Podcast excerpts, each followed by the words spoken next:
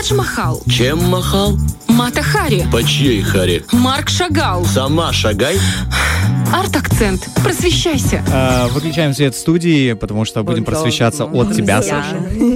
Слушайте, у нас сегодня очень классная mm-hmm. тема, легкая такая, про любовь, про любовь богов. И якобы это к нам не имеет отношения. По факту, конечно, всем эти истории очень понятны.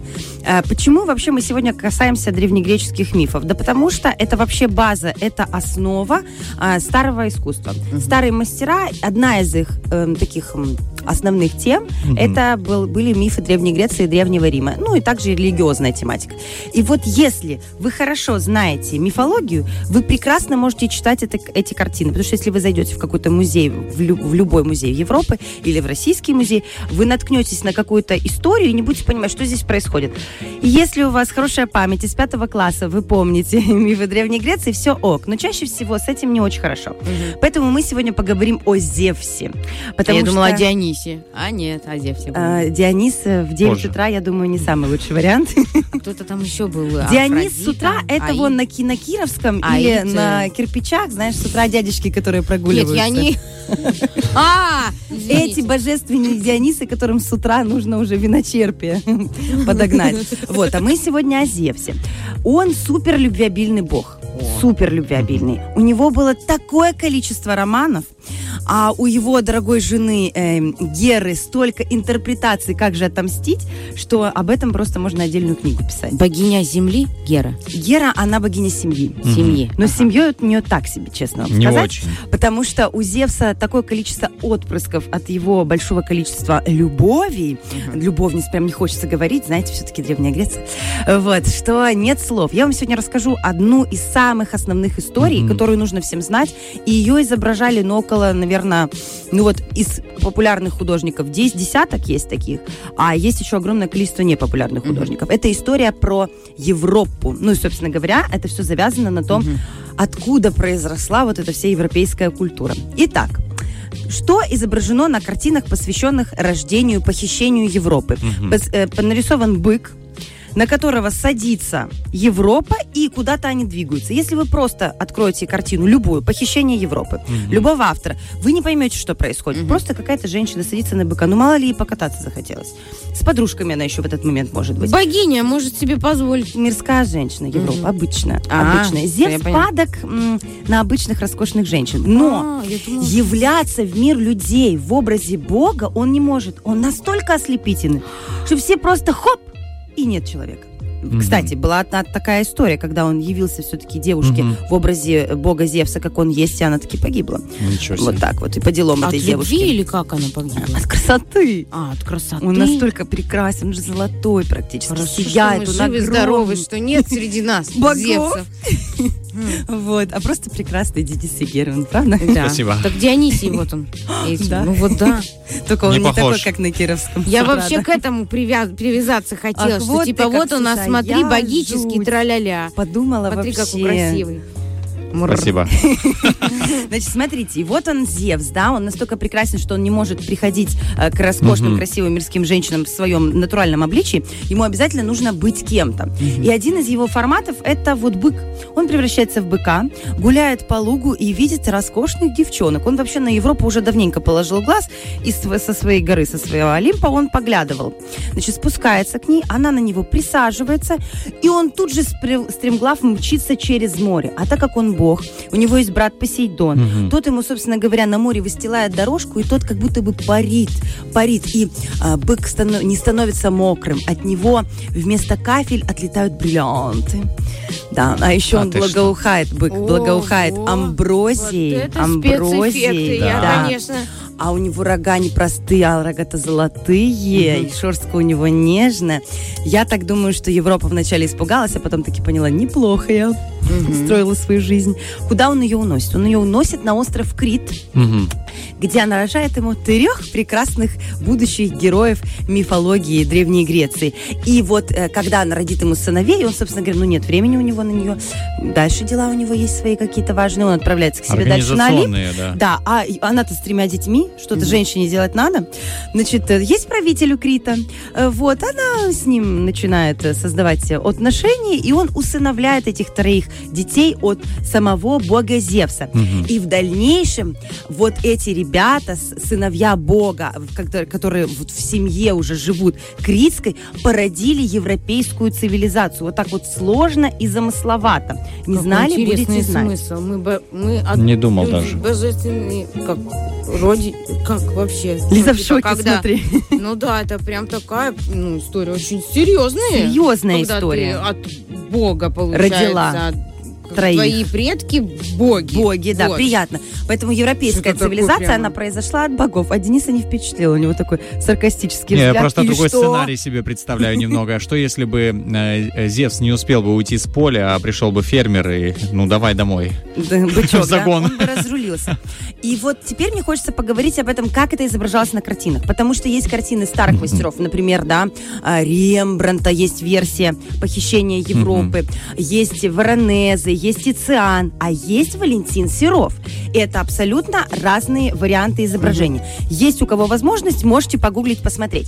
Значит, смотрите, если это старые мастера, то это чаще всего такая красивая картинка, все очень выглядит натуралистично, mm-hmm. эти деревья, это море, все выглядят понятным образом. Mm-hmm. Единственное, кто пошкодил, это Рембрандт. Он решил облачить всех в немножко такие восточные одежды. Но он вообще любил восточную культуру, у него много тематики, так, с тюрбанами, с какими-то такими сложными витиеватыми вещами. Вот. А Серов, он что делает? Серов — это русский художник, который жил на переходе времен. Это конец девятнадцатого, начало двадцатого века. Это момент, когда мы из традиционного искусства ныряем в модерну, двигаемся в сторону авангарда. И он свою Европу показал абсолютно другой. Во-первых, у него сложное построение, у него абсолютно другая композиция. Если в работах старых мастеров всегда есть выстроенная перспектива, вы чувствуете глубину картины. Здесь на переднем плане персонажей есть всегда такая эмоция. Вы понимаете, mm-hmm. это, это же барокко. Эмоция всегда застывшая на глазах. Вот какой-то ужас этой mm-hmm. Европы. Бык такой весь немножечко трепещет. Он... Mm-hmm. чувствует, что у него ждет его впереди нечто прекрасное, то у э, вообще Серова абсолютно все по-другому. У Серова диагональная композиция, то есть бык вместе с Европой, они упираются практически в угол картины. Mm-hmm. Горизонт практически на самом верху. Это тоже очень странная композиция. И море написано... Вообще, картина нереалистичная, да. потому что это шаг в сторону модерна. Море похоже вообще на мантию горностая. Если вы когда-то видели мантию горностая, это мантия королей. Она такая белая в черную полосочку. Крапинку, да, крапинку крапинка, такую, полосочка да. небольшая. И вот море похоже на мантию горностая, лично для меня. Потом дельфины четко списаны с, с архаических ваз Древней Греции. Mm-hmm. А Серов за несколько лет до написания этой работы, это работа тысяча девятьсот десятого года, а в тысяча девятьсот седьмом он был вместе с Львом Баксом, это тоже неимоверная личность вообще в мире э, эпохи модерна, это потрясающий художник, он создавал костюмы с дягелем, в общем, суперличность. Они вместе путешествовали по Европе, они были в древней, в, не в древней, они были в Греции и посетили древние города. Они были в, Афин, в Афинах, они видели Акрополь, они ви, видели Крит, то есть они видели это искусство архаическое и вдохновившись, именно поэтому Серов вот так изображает. Потому что если вы посмотрите на лицо Европы, какой ужас. Она, да ей вообще ровно. Она грустная. Ей все норм. А я бы сказала, ей норм. Она так спокойненько себе сидит на роскошном быке. Ну да, бык вот. Роскошный. А почему у нее такое лицо? А потому что оно идеально списано с древнегреческих кор. Mm. Есть да, такое да, понятие да. коры и куросы mm. в архаическом искусстве, в древнем. И э, мужчина — это куросы, женщина — это коры. И вот когда Серов видел этот пример, он списал и Европу свою написал именно такой, безэмоциональный, списанный с кор. Вот mm-hmm. если ребята наши, которые слушают, посмотрят потом кор, они поймут, что это четкая интерпретация. А если мы посмотрим на быка, то мы четко с вами поймем, что этот бык непростой, а он списан тоже с красноглиняных ваз Древней да, да, Греции, да, да, архаических. То есть это конкретный оммаж в сторону древнегреческой культуры. В этом плане Серов поработал абсолютно по-другому, потому что мастера типа там Веронезе и э, Рембрандта и так далее, они м, разворачивали историю такую очень красивую, э, но не ссылались на то искусство, которое было на самом деле в Древней Греции. Серов сделал вот именно так. И э, э, дельфины тоже списаны с вас, с чашей mm-hmm. для вина. Да-да-да. То есть как бы все вся, взято оттуда. Выглядит это все не очень классно. Совсем понятно море. Пена потрясающая. Вот мы сейчас а просто пена дим... передает движение. Идея да, пены, да. почему нужно изобразить пену? Пена дает возможность показать, насколько быстро динамика. Относит, собственно говоря, Зевс, он же бык, прекрасную Европу на остров Крит, чтобы там ее любить. Извините. При этом даже тень и вот это вот тень, все. Мы да, просто с Денисом Романовым параллельно открыли картину. Очень да. правильно. Серова «Похищение Европы». Интересная история, особенно когда ты смотришь наглядно и слушаешь становится понятнее. Александру. Становится а еще хочу понятнее. Вас обратить внимание ваше на его рога. Да. Значит, смотрите, если смотреть на рога других художников, как они их пишут, они все-таки прописывают их золотыми, как это написано в мифе. Mm-hmm. А вот здесь Серов сделал очень крутую вещь. Ребята, его рога — это лира. И она до Точно. Них дотрагивается, как будто будет сейчас звучать музыка. Музыка любви, например. Это он действительно Почему так задумал? Или это мы уже такие ассоциации понаходили? Серов лично мне ничего не сказал. Вот. Но я... смею предположить, что он, во-первых, видел в Древней Греции mm-hmm. лиру, а это инструмент оттуда, да. что он прекрасно знал, что на лире играли, что лира входила в, в часть праздников во всех, mm-hmm. и лира была таким обволакивающим инструментом, который мог ввести в некий транс, да, в состояние, в какое-то... Mm-hmm. Вот, да, понимаешь? И я считаю, что вот лира, любовь, похищение, это все завязано. Вот, опять-таки, если бы он сделал золотые рога, у меня бы не было претензий. А так... знаете ли, есть вопросики. Я все-таки считаю, что это лира. Что вот она играет на струнах mm-hmm. любви. Mm-hmm. Вся такая красивая Нет, ну история. Выглядит просто потрясающе. Единственное, непонятно, море в крапочку.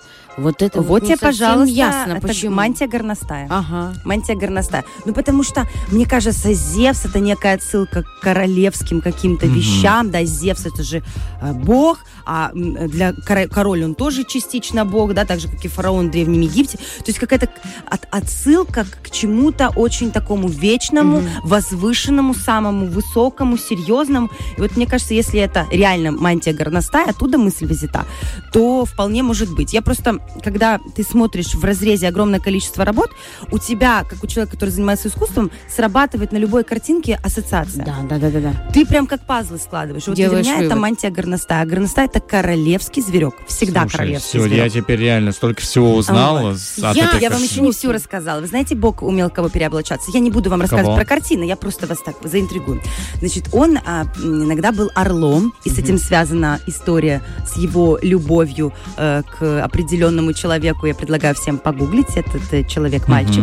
Mm-hmm. Быстренько проскочили, двигаемся дальше. Дальше он переобращался в облако. Зевс мог, мог явиться в образе mm-hmm. облака, залюбить прекрасную не скажу кого. Потом он был лебедем, это он к Леде так явился. То есть э, он был золотым дождем. Смотрите, любвеобильный мужчина, э, у которого все время, все время хотелось каких-то приключений, он переоблачался в кого угодно, дабы подарить этому миру европейскому mm-hmm. своих детей. И детей у него таки очень много. А его бедная жена Гера всем активно мстила. Особенно интересная история с оводом. Вот, но об этом не сегодня. А мы сможем еще вернуться да. к этому? Давайте вернемся. Как же Поговорим. Интересно мне скандалы, интриги, Спасибо расследования большое, Олимпа. Друзья, мы не заканчиваем эту тему. Обязательно к ней вернемся. Мы пообещали здесь в студии, потому что это потрясающе интересно э, и всегда восхищающе. Утренний фреш.